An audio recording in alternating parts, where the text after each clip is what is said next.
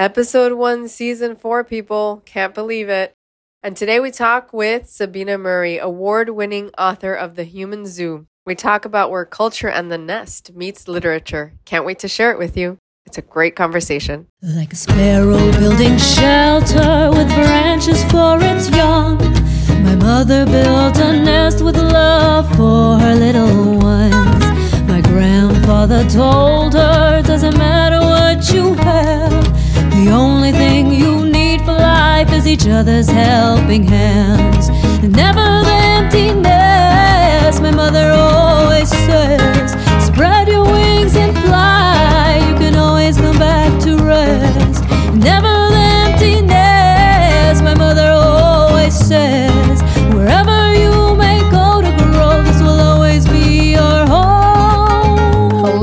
Everybody, and welcome to another episode of Never the Empty Nest. This is going to be our first episode of season four. I cannot believe we're at season four. Can you, Nikki? I really cannot. It's crazy. It's crazy. Yeah, yeah. Time flies. We're just like, yeah. My mom is not here today because she's taking care of um, the grandmother who's who's um, needs to be tucked in literally right now because we usually do this earlier, but today it's tuck in time, so she's doing that. But today we have an amazing guest, Sabina Murray, who is a, a writer, an author, a novelist, and also a screenwriter. And we're going to be talking to her a little bit about her book, The Human Zoo. Hi, Sabina. Hi, thank you so much for having me. Thank you for being here. We're super excited. We have the Miami Book Fair coming up next week, essentially. For everyone who's listening that's not in Miami, we're literally under a hurricane watch as we speak, but it looks like the storm is passing through and um, we will have the book fair. So hopefully, we will be seeing you and everything will be well. And we're just really excited. I just want to introduce a little bit about Sabina, talk a little bit about her, and then we can start chatting. Sabina's new book is called The Human Zoo. Her resume is pretty impressive. it really is. Um, she's yeah.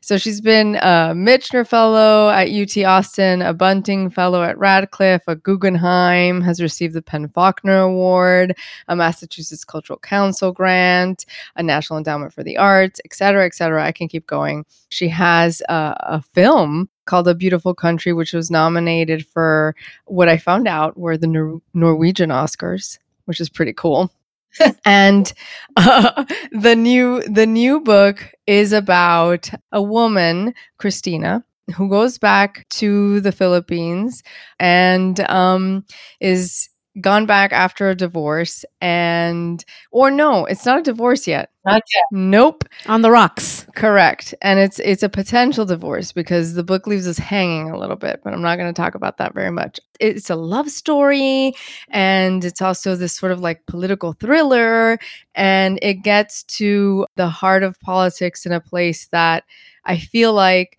my sister and i being cuban american understand what it's like to go back to a place that people see a certain way and then actually what it's like to be inside of that place Mhm. where you're from. So I was super in tune and connected to it. And I just want to sort of ask you where it came from because it looks like it started with an actual article that you wrote. Yeah. So years ago, yeah, can't remember the exact year. It's 2016, I think, uh, in January. I was contacted by Vice and they asked me to pitch an article. They thought that maybe because, you know, I did grow, I grew up in the Philippines. My mother was Filipino. I spent all of my high school years there and I go back and see my family. So I still have a connection there. They wanted somebody to write about Duterte, you know, the president at the time. Mhm. You know, I was trying to figure out what article to pitch and I decided I didn't know why he was so popular. Mm. So the Vice article, which you can find, was actually me going around and asking people, why are you voting for this guy? You know, which are questions we ask ourselves about. We just went through an election, right? Mhm. And we're, I was like, why did you vote for that guy? It's just, Yeah. so it was in my mind. Um, and I was very disturbed in the at the direction that the Philippines was taking because I was living there, you know, in the final years of Marcos and the EDSA revolution, which is when you know the Filipinos finally said enough with this dictator, Mhm. and they managed to kind of have this pretty, a very effective and not particularly bloody revolution. hmm What could have happened? So I thought, you know, really, I'm not a journalist. I'm a fiction writer, and I wanted Right. to write something that talked about that. Um, and so inspired me too is just how you can feel so passive, and passivity is very, you know, you kind of become complicit in it. hmm So I really wanted to write about that. Like, you don't think you're the problem because your heart's in the right place. right. Your heart can be in the right place, and you can still be a massive contributor Yeah. to these these unacceptable situations that victimize many many people. Mhm. So hmm it was you know it's kind of a political um, idea, and I just went at it from the art angle because that's just kind of how when you're a writer that's how you go after everything. Yep. It's interesting because I mean, for us Cubans, you know, for a lot of people who aren't living inside Cuba but are really have it inside of us and for generations and generations, it's sort of like, oh, well, you're not Cuban enough to tell that part of the Mm. story. I was about to go there. So yeah.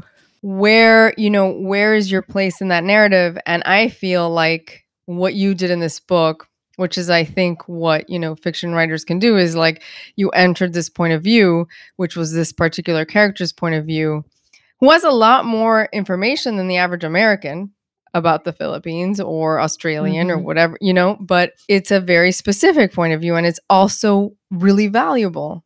I loved that about the book, you know, so I don't know if you actively made that choice to say, I'm gonna go through this character. I, you know, I was aware as somebody who hadn't really been living in the Philippines for years. Um, and also, the Philippines has many, many excellent writers. And Yeah. it's one of the few nations in the world, I don't know of any other, where our national hero is actually a fiction writer Mm.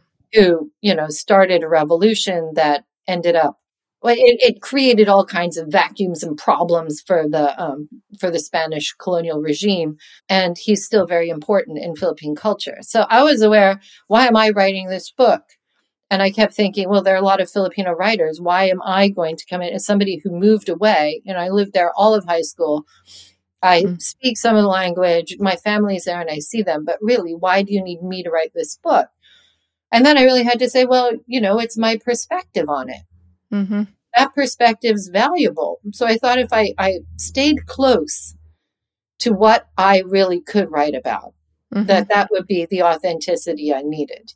Yeah. And it wasn't going to be the Filipino book about living under Duterte. It was going to be my Filipino book about what it's like to interact, you know, with the, with that culture that means so much to me Mhm. that's being subjected to this despotism. So, you know, that was, I almost felt like if I had jumped around, if I had tried to write from the perspective of, you know, a Filipino journalist who's living in Manila, that that, that Mm. wasn't really my story to tell.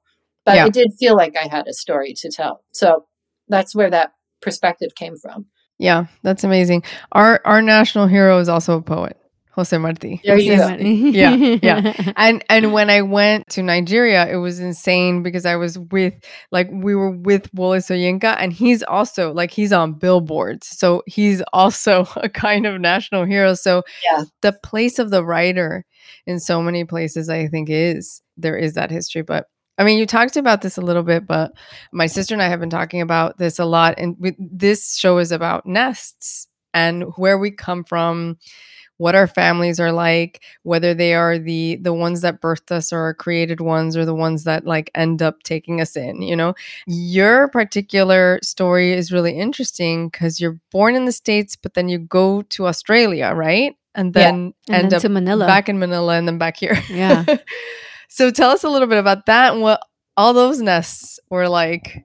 Yeah. So my father is an anthropologist and an academic, and I was born in Pennsylvania. My sister was actually born in Turkey. Wow. So they Oh. moved around a lot. My mother liked to move. It was just like, I think I want to pack up everything. And she would bring everything. And I would, let's go to another continent. wow. So my dad, you know, in, in the early 70s, it was kind of a rough time in the US. And he just, he got a job in Western Australia. Mm. And so we went there and then ended up spending, I don't think my mother thought we would be there for quite so long. I mean, Perth is really kind of an isolated place. Mm. Mhm. Your closest neighbor is Singapore. You've got the desert at your back. Yeah. And it was a very, very interesting place to, to grow up. But then at some point, she just wanted to go home. She was just like, enough is enough. And then we went and moved to Manila. Um, and I was there for all of high school. And then, you know, I left to go to the to college. I started college in the Philippines, and then I just kind of wanted to go to the U.S. to try that out. Everybody was always telling me was I was American. I'd never lived in the hmm. U.S. it felt very weird, so I thought I'd, you know, go try it out. And then all of a sudden, I realized, you know, my family in the Philippines, everybody is, you know, it's very wonderful. It's very warm. They're very supportive. But there are many more opportunities for me as somebody who wanted to work, as somebody who just wanted to. There are many entanglements in Philippine society. Mhm. You know, you don't move as an individual. It's not, it's beyond frowned upon. I think it's actually impossible Mm. to move without a bunch of people helping you and Mm. you know, pa- paving the way and connecting. I just felt like, you know, as a writer, I wanted to stay in the US. And then, you know, so in terms of like what happens to Ting in the book, well, all of a sudden, you know, she wakes up, she's American.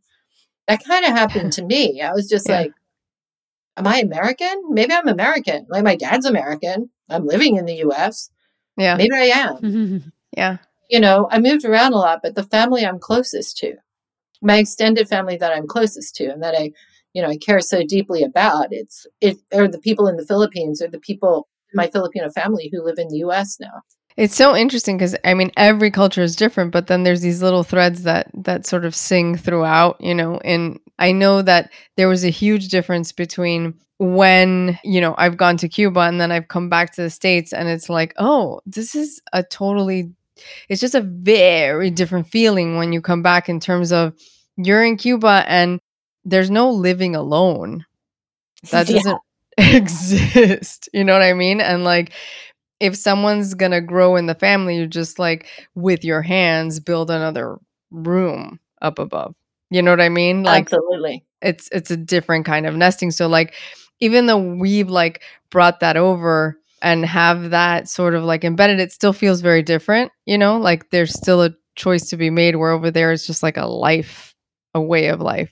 So I know I'm just curious about what high school was like in the Philippines. Oh my God. When I first got there, I so traumatized because we were all taught in English. Mm. But the moment you stepped out of the classroom, Mm. everybody spoke Tagalog, yeah. They all spoke beautiful English. They all wrote papers in English. But outside of that, no, they didn't want to do that. And it was in a country where my aunts would tell me stories. You'd be fined, like, I don't know, a peso for every word of Tagalog that you were caught Wow. speaking in the school. Wow. We were still being taught in English. And, you know, I mean, I might have gone to the international school, but that just wasn't going to happen because I have this huge Filipino family. They're like, why would we do that? You know, and I was in a school where my cousins had actually gone to school. Two of one of my cousins had been kicked out of that the school. My aunt had been kicked hmm. out of the school for reading Gone with the Wind and rolling up her sleeves. So it was Oh kind of oh, a family tradition.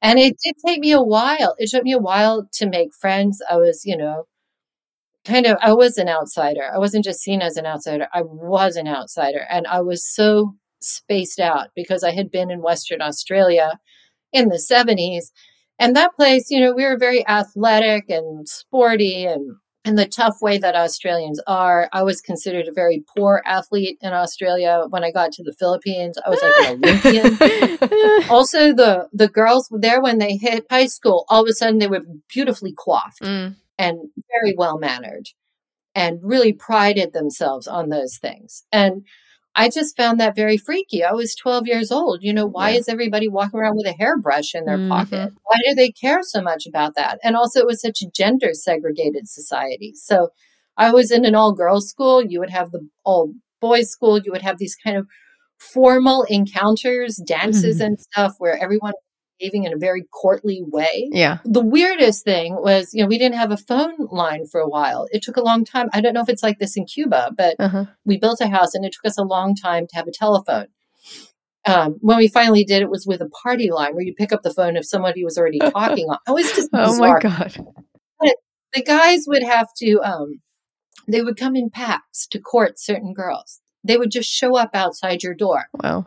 And then, you know, if you're reading a book, as I was, you know, often doing, lying around no air conditioning, right? The the heat in my shorts, and all of a sudden, you you realize you'd be told that there was a pack of guys out in front of the house, and that someone wanted to court you. you have to get Oh, all God. dressed and you know serve cakes or something. It was That's awkward. absolute hell, and it was Victoria. Yeah. yeah. It's not like that in Manila anymore, but you know, my kids are always joking, like, "What year did that happen?" Not that long yeah, ago. Yeah. Yeah, Wow. How was the transition into high school in America? I mean, that's a very different cultures. So, I mean, you felt like an outsider. You said a bit in Philippines. Did you feel the same way also in America when you got back to the U.S.? yeah. Well, I didn't go back to the Oh, U.S. college. That's to right, college. So the transition into college, I guess. Then how was how was that? I came to the U.S. as a foreigner. Yeah. Yeah. I had a roommate from Pakistan who's still a very close friend of mine. I see her every year. And we just were just like, these people are very strange. you know, I was in the international students dorm, Oh, so we had a lot of rights. We just found the Americans bizarre. Yeah. And, you know, even though she was from Pakistan and she's also, you know, she's like a, a very butch lesbian. I don't, but we had so much in common yeah. despite all of that, we were just like, who are these people? you know, and I found things really weird. Like people drank a lot of milk. I'm like, you drink milk, like glasses of it. It just all this. yeah, stuff. that was The weird to milk us thing is too. The milk thing is weird. We 'cause were we're super we were weird. raised very like Cuban in America. Yeah. But that's just a whole yeah, other thing. that's a whole other. Yeah. I wanted to ask when you got into writing, why you got into writing. Is someone in your family uh, uh, also a creative? Like, how did that, you know, bloom? My mother had a great respect for writers, and she had favorite books, but we did not have many books in my family growing up. Um, I read a lot of my dad's books, which were all about anthropology. uh-huh. and I started reading those at a young age. But I really did start writing stories like really, really young. I have a notebook here. It's like seven years old, barely able to write, and I was always wanted to put things down. But it was really when I got to college, I had a really good teacher. The best thing she did, the first thing, you know, you think that she saw my writing and she thought it was amazing and it was great. No, I wrote something for her that I thought was really well done. And she said, Yeah, you can write, but you know what? This is boring. And I was like, oh my God, you're so right. This is so boring. I'm so sorry I made you read that. And it was because I was really scared. I wasn't, you Mm. know, I didn't know what I had to write about. So I Yeah. started working on a novel, which was my senior thesis, which was set in the Philippines. Mm. Um, it was called Slow Burn, and it was Mm. about somebody at the end of the um, the Marcos regime, like a young Manila socialite. Yeah. And weirdly, that book got taken when I was 20 and had to wait to sign the contract. That's And I thought, yay, I'm here. No, I was not there. Um, it took me another 10 years to get a book published. And I went oh, to grad school wow. after that novel was published. And I don't think I was terribly popular when I first showed up because I showed up with a book published and I was just like, I don't know what else to do. Mhm. I was 24 years old, you know, and wanted to write more. It just always fascinates me. Writers' journeys are all completely different. Yeah. you know i mean there's no real real path but it hearing you talk about your father being an anthropologist makes me think like it makes sense that also this this central part of the um, it's not it's not that it's a central part of the narrative but i mean the title comes from it which is the midway to the world fairs which is where you know you have this whole section of the book that the narrator is actually writing from inside the book and i i do remember I was a researcher at when I was really young for another writer who was writing about Bert Williams, which was a black vaudevillian who had to wear blackface, and we had to sort of research around, and we got to the midway, and the midway is always the most fascinating part of anything. Like I have a book in a drawer that never got published, which was like has the center as you know the midway because it's this part of the World's Fairs which were I don't know if you want to talk about it a little bit and share with us like what was fascinating and horrifying for you and you know why it's here in in the book for you You know, the horror that is kind of easily available, there are Yeah. these amazing pictures. I started looking at pictures of it. I first came upon the story of Timicheg in a book called War and Turpentine by Stephen Hartzman, I think. mm-hmm. and it's about it's really it's all set in around in and around um, Ghent in Belgium, a small town first, and then in Ghent. And it's one of these books that just collects other mini narratives into it. And one of the mini narratives got, that got swept into this novel was the story of a Filipino tribesman who had ended up abandoned in Ghent hmm and had died of pneumonia. And he was a chief of the Bontoc tribe. His name was Timicheg. And they had named a tunnel after him, which seems so bizarre. And it stuck in my head. I was like, who was this person? How did he end up there? So I started digging around. I'm an avid researcher. I love the research. Even if I never wrote anything, if I if you could have a job which meant you just research stuff and then walked away from it, that would be a great job. yeah. And I started thinking about what it meant more and more. And you also realize that, you know, the Bontoc Igorot, yeah, they are victims, but they were also businessmen. Uh huh. And they were brave. And they were they were like, you know what? The world is changing and we have our wonderful little life here that we mm-hmm. like. But if we don't change too, if we don't learn, we're going to get left behind. So they were definitely exploited. And I'm not saying that they weren't or that anyone would want that as their job, but they wanted the money Right. and they wanted to be seen as businessmen and entertainers. yeah. Now, I don't think they got that, but I think it's very important to see. You know, they sued, like the Bontoc sued one of their handlers for back pay, and they won. Mm. For those that that don't know, I mean, essentially they were on display, right? At the at they the, were on display. At certain times, they would have to. They would get dogs from the pound, Mhm. and the Bontoc occasionally would eat dogs, but it was more kind of. It was not on the menu all the time. Mhm. They would kill this dog daily so that people could watch them do it, and then they would eat it. Right. And so they were enacting a savagery that had been constructed for them. They weren't observing their own behaviors at all. And it was also very cold, and they were wearing, you know, their native outfits, which were G strings, you know, not not good for the climate at all. And that was what they were being paid not much to do. The horror of it is inescapable. And it's just also the way that it tied in with American policy at the time, where Yeah. the Philippines was trying to get independence. Right. And then they had these people come out and act like there was no way they would ever be able to govern themselves, no way they could ever be a world power. hmm Because look at look, they're eating this dog from the pound, and they were Right. given that script to enact for the American public. So it's you know just on the gut level, yeah, it's just it's something that should never have happened. But then when you peel off that first layer of you know distaste and outrage, Yeah. there's a seething kind of pool of different elements that make it even kind of more horrifying. Yeah. I mean, there's all these layers. It's all these layers and paradoxes that happen within that. But I think they're also, I mean, they find their way into the narrative even now, like when you're into the book you're writing. But like when I was reading about them, about the Midway and everybody who was on display from other places from from you know the Philippines and Africa.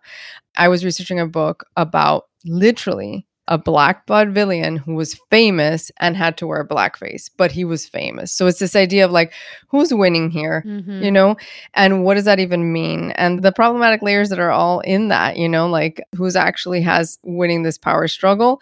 So that was really interesting to me that you had that in the center of this book, because then, you know, at the end, you also have these Americans who are in the Philippines, American Filipinos who are in the Philippines, and like who's, you know, vying for power or not. And so, like, that got layered in there in a really interesting way in the book, I thought, toward the end. So, I have a, a question for you about your audience. Do Filipinos read your book, or do you feel like it's an American audience, or a global audience, or just an English speaking audience? I had that question because I think about that sometimes when I write about Cuba. Like, who are the people actually reading it and who's it for? When I was writing this book, I'm worried about that question. It's almost like I feel like asking it back to you, like, yeah, who is this book for? Yeah, yeah. I really wanted Filipinos to see it as an authentic depiction of Manila. Yeah. And I got that. I got that in reviews and letters. It's Like, great. you know, the people who said that it wasn't Filipino enough were people who had grown up in the US and might have had a different idea. Yeah. Because I'm writing about a very tiny enclave of the mixed race Filipinos who have been there Yeah. for hundreds of years. I mean, there's still Creoles in in the Mm. in the Philippines who are, you know lived in the Manila their whole lives and they don't have one drop of Filipino blood. They're all Spanish. Yeah. The thing is that Manila always is talked about as kind of, you know, scary, dirty, backward. You know, this way. Oh, you know, oh, it's so hard. How is it living in Manila? I'm like, to me, it's a very beautiful place. To me, Mhm. the culture is extremely unique. Yeah. And well, for me, when you hear somebody on the street selling one of the vendors singing their wares, and they all have different calls. Mm. And if you're in there in the morning, you have the pandesal guy, the diyaryo bote guy, you know, the mais guy, the balut guy. They're all singing. They all have different songs. To me, that's a beautiful thing. And Yeah. Always, you can always hear a rooster crowing in Manila. yeah. I don't know why. I mean, not in Makati, not in the really built up neighborhood, but where I usually stay, I can hear that stuff. So I wanted to write about it truthfully, but I also wanted people to see, you know, there's a lot of beauty in this place. Mhm. There's a lot of wonder that people don't get to access. Yeah. We need to think about the Philippines in a different way. They Mhm. need to not write it off as an unevolved culture because it's super evolved and it Yeah. has so many really grand things to it. So that was something I was also trying to do with the book was just say, mm-hmm. you know, take a look, find something interesting here. You know, these are really it's a unique and powerful culture. I mean, I love that about bridge writers, you know, that have been here and there and inside both and can speak both languages because I feel that then when you write the narrative, it opens up a world to, you know, a- a- an English speaking audience that might see a place in a different way. So I Yeah. don't know. I, I was completely into like inside the book. So I loved it.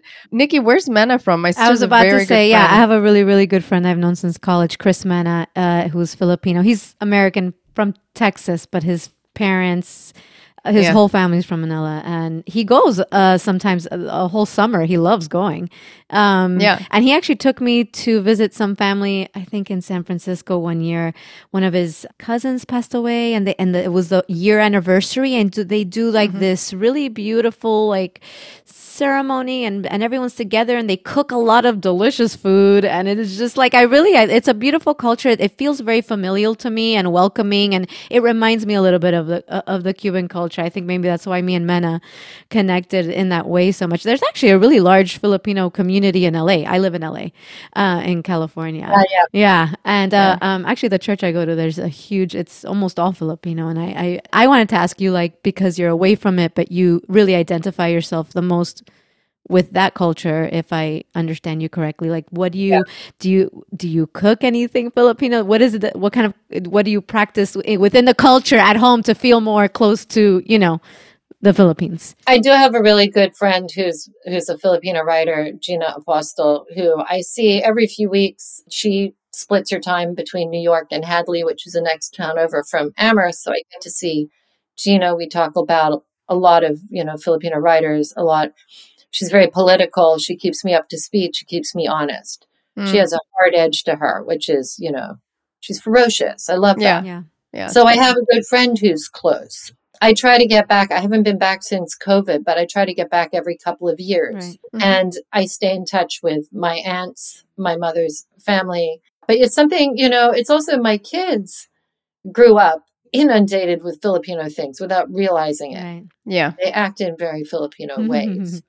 So I, I do have that with me. It's also because so many Filipinos are we're we're one of those displaced people right Mhm. a lot of workers go overseas it's kind of like sometimes it you know i think about it it's like the irish maybe in the 1900s where so many people working in houses were also filipinos and you know all the way up the board like doctors down to house helpers a lot of filipinos have to work overseas just because of the difficult political situations Mm-hmm. that they often operate in fields that are highly prized overseas you know everything from nurses to to yayas nannies you know so you do see a lot of filipinos around like around even just na- around here i can get filipino food and Yeah. yeah, and this is amherst massachusetts Right. Right.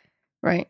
Yeah but i'd say most of my cooking i have i have like a my birthday last year what i got for myself was like a high-end rice cooker that actually plays Twinkle Twinkle Little Star when you put it cook all different kinds of rice. It's amazing. Yummy. So yeah.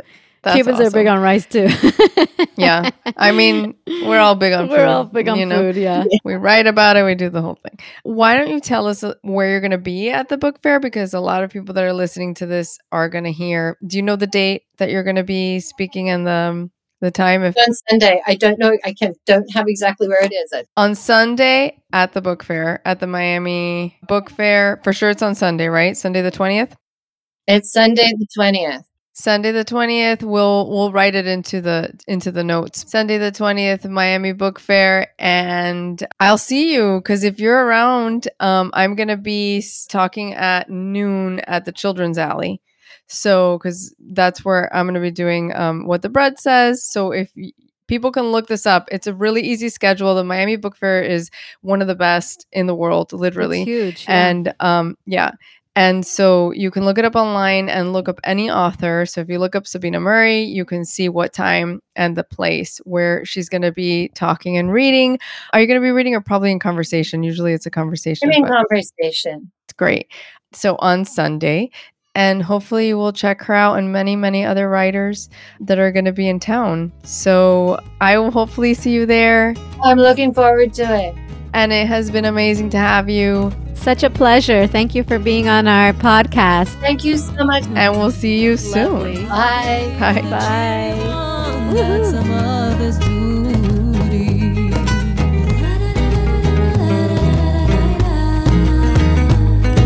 With all of your success, she says, all the great things ahead. I'll be here when it's time to see you again you fall, she says, if someone breaks your heart, I'll mend your wounds in this nest of ours till you're ready to depart.